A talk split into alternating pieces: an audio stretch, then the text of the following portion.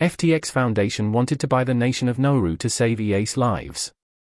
By Eugenics Adjacent. I thought this was interesting. I'd love to see a debate on whether this is a healthy line of thinking, and something we're glad the public knows about us now.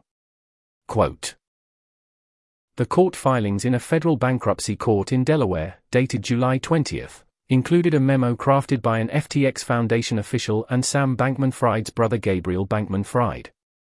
It outlined the future survival of FTX and Alameda Research employees and all those who subscribe to the effective altruism concept. The ultimate strategy, according to the memo, was to purchase the sovereign nation of Nauru in order to construct a bunker a shelter that would be used for some event where 50% to 99.99% of people die, to ensure that most EAs, effective altruists, survive.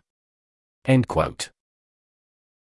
This article was narrated by Type 3 Audio for the Effective Altruism Forum. It was first published on July 21, 2023. To report an issue or give feedback on this narration, go to t3a.is.